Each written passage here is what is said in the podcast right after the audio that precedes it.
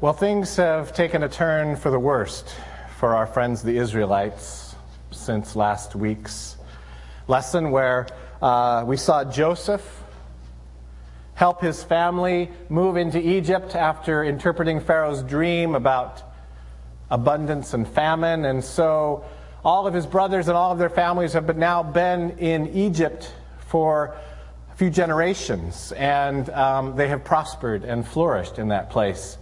Um, but Scripture tells us that the Pharaoh that knew Joseph, that knew what Joseph and his God had done for his people, well, that Pharaoh was gone. And it was a new day and a new administration. And uh, they no longer looked favorably upon the Israelites. In fact, they viewed them not as friends and neighbors, but as aliens and intruders in their land. And they took away their rights, and they turned them into slave labor. It got so bad that Pharaoh even told the midwives that if an Israelite child is born and it's a male, they were to kill it. But the midwives trusted in God more than they trusted in Pharaoh and resisted his decree. And because of that, Moses was born. And Moses was hidden away until he got a little too big to hide, and so they came up with a plan and they put him in a basket and they put him in the reeds so that Pharaoh's daughter would find him and he would be raised up in Pharaoh's household. Which is what happened. Until one day Moses went out into the land to look around and see what was going on. And even though he had a life of privilege and affluence, he couldn't believe the way that the Egyptians were treating the Israelites. And he let his anger get the better of him and he killed an Egyptian who he saw beating an Israelite slave. And of course, Pharaoh got word of it and asked for his head, and so Moses escaped to the land of Midian, where he met his wife Zipporah and began to work for her dad, Jethro. Moses was keeping the flock of his father in law, Jethro, a priest of Midian. He led his flock beyond the wilderness and came to Horeb, the mountain of God. There, the angel of the Lord appeared to him in a flame of fire out of a bush. He looked. The bush was blazing, yet it was not consumed. Then Moses said, I must turn aside and look at this great sight and see why the bush is not burned up. When the Lord saw that he had turned aside to see, God called to him out of the bush Moses, Moses. He said, Here I am.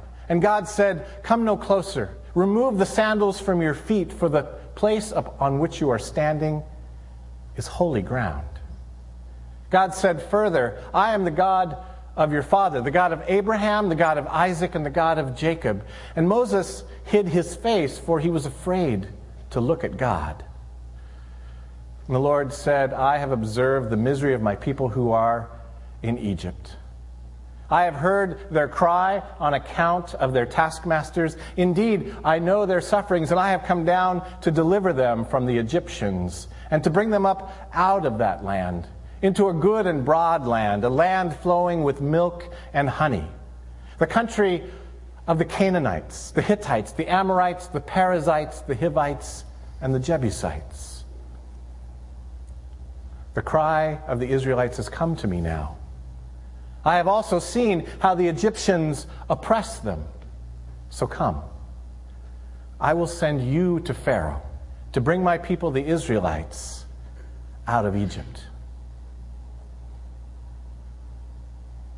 So, my question for you today is Have you seen a burning bush? I'm not talking about a forest fire or a brush fire or even burning some of the scrub brush in your backyard. I'm talking about the kind of burning bush described in the story from Exodus. Have you seen a burning bush? Because if you if your first response is to say no, I want you to think about that for a moment. Are you sure that you haven't? Because Moses didn't expect to have an encounter with God. Moses didn't go out there expecting to have a conversation with the living God. Quite the contrary, Moses was in his routine. He was doing what he did day to day, watching over Jethro's flock. Moses had his routine, he had his agenda, he was on his path.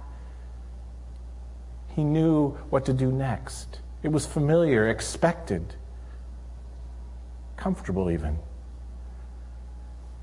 But then something happened, and he looked, and he saw something extraordinary. Now, Moses could have just kind of closed his eyes, shook his head, and said, Wow, that was weird. But he didn't.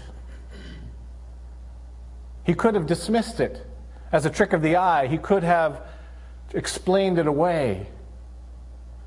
But instead, we hear that he turned aside. He turned aside from his familiar and comfortable path. He turned aside from his routine, from what he knew best, and began to walk toward the unknown. And that's when we read that the Lord spoke to him, called out to him, and everything changed. His life was transformed. And not only his life, the life of many other people. So I ask you again have you seen a burning bush? I was talking to Brent earlier today, and Brent assured me that in this place we call them God sightings. Places where you've seen God at work in your world and in your life. Places where you were aware that God was present. Because you see, you and I, we get, we get busy with our lives. We have things to do. We have our families to take care of, our schoolwork to do, our jobs, whatever it is. Even in the church, we get busy. We're locked into our routine and kind of put the blinders on and just move forward. I often have wondered how many burning bushes God placed around that wilderness until Moses finally looked up and noticed. You see, one of the best reasons for us to gather here together as people of faith, as we praise and worship God, is to challenge one another to look up, to be aware of what's around us, to turn aside from the routine and the comfortable the familiar and the ordinary, and open our eyes and our ears and our hearts to God's presence, to the ways that God is calling us to be in the world.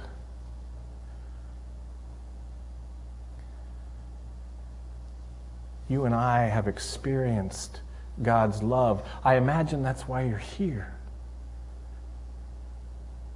And through our fellowship and worship together, we know that whether we feel like we're in Egypt, or whether we feel like we're out in the wilderness, or even that we've arrived in the promised land, God is present. God hears our cries. God knows our names and loves us.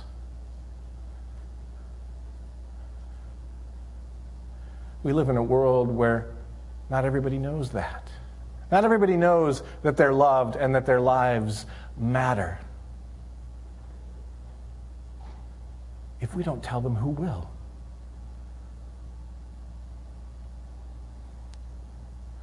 So let us remind one another to turn aside from time to time, to break out of our routine and what's comfortable, to step out in faith, to risk because in that risk and in that unknown, there is joy and there is meaning and there is love and grace. For us, yes, but also for all that we serve, all that we encounter, all who are longing to hear that God is here. For me, when I think about burning bushes, I think about a few years back when I had the opportunity to be in New Orleans. I was there on a mission trip with some high school youth and adults.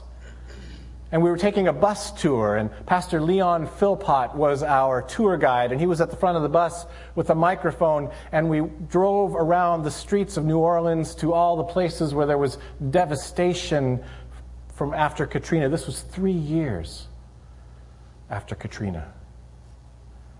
And there were places that looked as if the hurricane had happened three weeks before. And there were other places where you saw new life, where you saw villages rising up like flowers growing in a junkyard. And Pastor Leon said to us, I don't know if you know this, but you are on holy ground right now. And I didn't know what he meant by that until I went back to this passage and read it again and realized Yes, God is present here. God is with these people in the midst of destruction, but also in the midst of hope and new life. And God is calling us, calling us to help in whatever way we can for those who feel like they are in Egypt, to bring them out toward the promised land. Let us pray.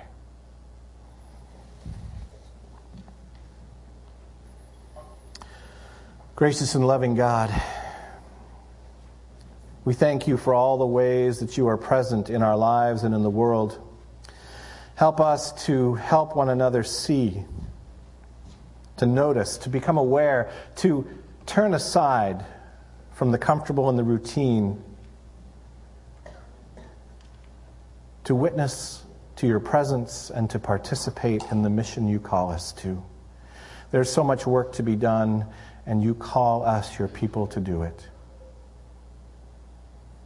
May we understand the blessing that you've given us as a means to bless others. In Jesus' name we pray. Amen. Let us pray. Gracious God, we know that everything that we have, all that we are, are gifts of grace from you.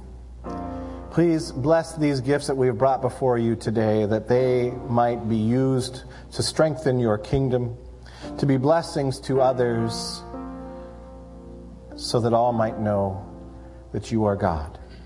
In Jesus' name we pray. Amen.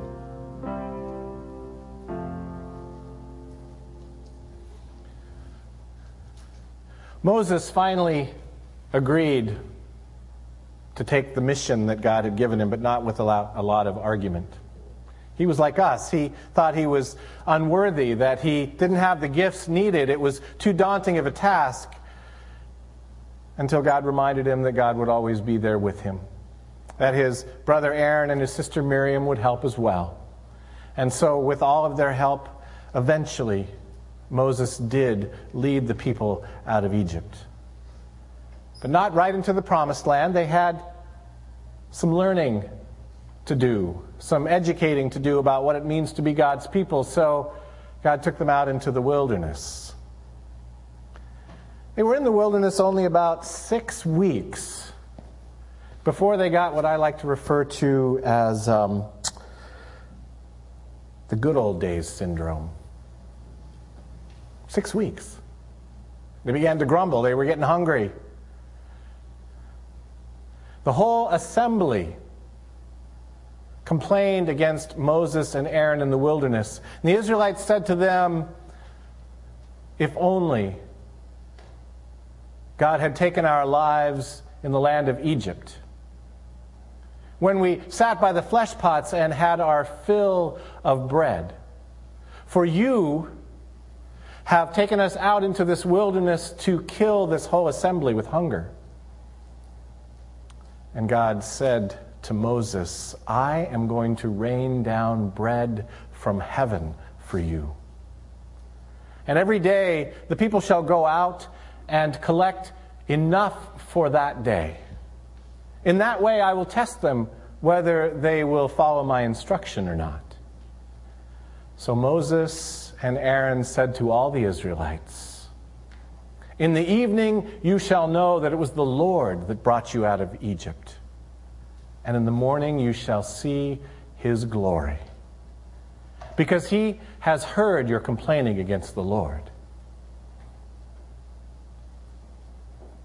The good old days. Back in Egypt when we were slaves and forced labor That was the good old days because they at least had their bellies filled. They'd already forgotten who it was that rescued them from oppression. And here they were out in the wilderness complaining and whining to Moses and Aaron and to God. I'm trying to imagine what would have happened if they had done that same whining and complaining to Pharaoh. But how does God respond? God rains down bread from heaven. The people had food, bread, meat, sweet water to drink. Even as they complained, even as they lost their faith, even as they refused to trust that God would always care for them, God fed them. You see, we worship a God who feeds us, who gives us all that we need. We have all that we need on this planet for every person, every animal, every creature. Gets to be a bit of a distribution problem, not an abundance problem. We worship a God who feeds us, who gives us everything that we need. We even pray about it in the Lord's Prayer with the petition, Give us this day our daily bread. Martin Luther, almost 500 years ago, wrote a little book called The Small Catechism. In that book, he, it was designed to give to families to share with their children the basics of the Christian faith. So he talked about the Ten Commandments and the Apostles' Creed and the Lord's Prayer and the sacrament of baptism and the sacrament of communion. And as he describes the different petitions in the Lord's Prayer, he gets to the one about daily bread. And I brought it out so I could get the words right. Martin Luther asked the question, What is meant by daily bread? And this is how he answers. Daily bread includes everything needed for this life, such as food and clothing, home and property, work and income, a devoted family, an orderly community, good government, favorable weather, peace and health, a good name, and true friends and neighbors. In short, all that we need to live a good life, God has provided for us. Martin Luther says God gives us these things even when we don't pray this prayer, but we pray this prayer so we remember where they came from, so that we might live lives of gratitude, so that we who have more than enough can make sure that those who don't have enough. Our daily bread. Given Martin Luther's description, you and I are daily bread for one another in the ways that we care for each other, listen to each other, pray for one another. And you and I are daily bread for the people we meet out in the world, our friends and neighbors, yes, even strangers and enemies. We are called to be daily bread. We are fed so that we in turn will feed, just as Abraham was blessed to be a blessing, so that his descendants would be a blessing to the whole world. We have been fed by God. But it goes beyond just the food and clothing and the things that care for our physical needs. God also provides all that we need for our spiritual needs, for our souls, for our lives eternal. So God became human, lived among us lived and taught and healed and preached and died on a cross and rose again so that we might have new life with God. I've told some of you this story. Maybe, maybe some of you have read the book. There's a woman living in San Francisco. Her name is Sara Miles. She wrote a book called Take This Bread. She's written a few others since. She was raised an atheist. Her parents wanted them to have nothing to do with the church. She knew nothing about what church was about. And one Sunday morning, she happened to be going for a walk. And she walked past a church building that she'd walked past many times before, but for some reason today, like Moses, she turned aside. You see, this was her burning bush.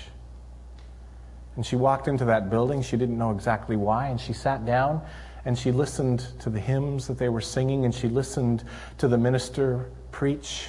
And she found herself getting up with the rest of the congregation and moving around a table where there was bread and there was wine. And before she knew it, someone was handing her a piece of bread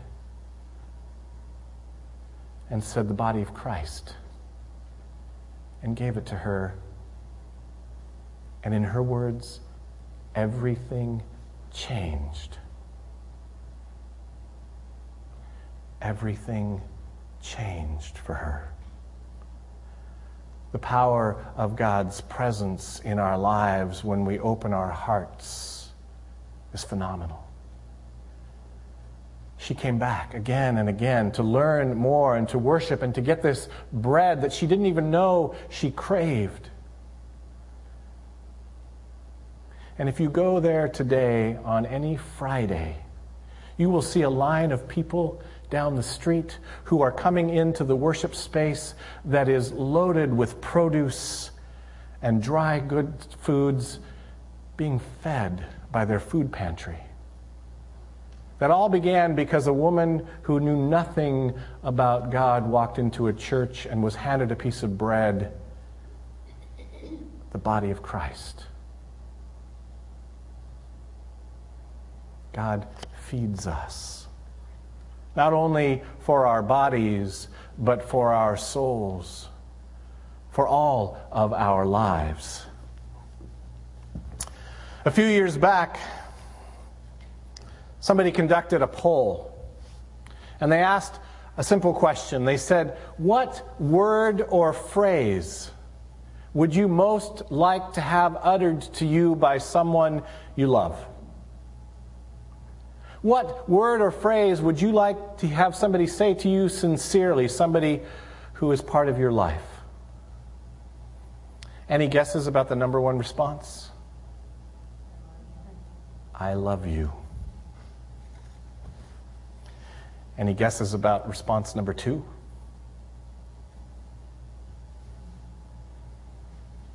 I forgive you. Anyone want to hazard a guess of number three?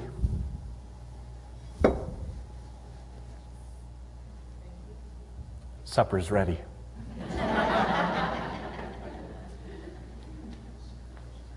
I love you. I forgive you. Supper is ready. In the night in which he was betrayed, our Lord Jesus took bread, gave thanks, broke it, and gave it to his disciples, saying, Take and eat. This is my body given for you. Do this for the remembrance of me. Again, after supper, he took the cup, gave thanks, and gave it for all to drink, saying, This cup is the new covenant in my blood, shed for you and for all people for the forgiveness of sin.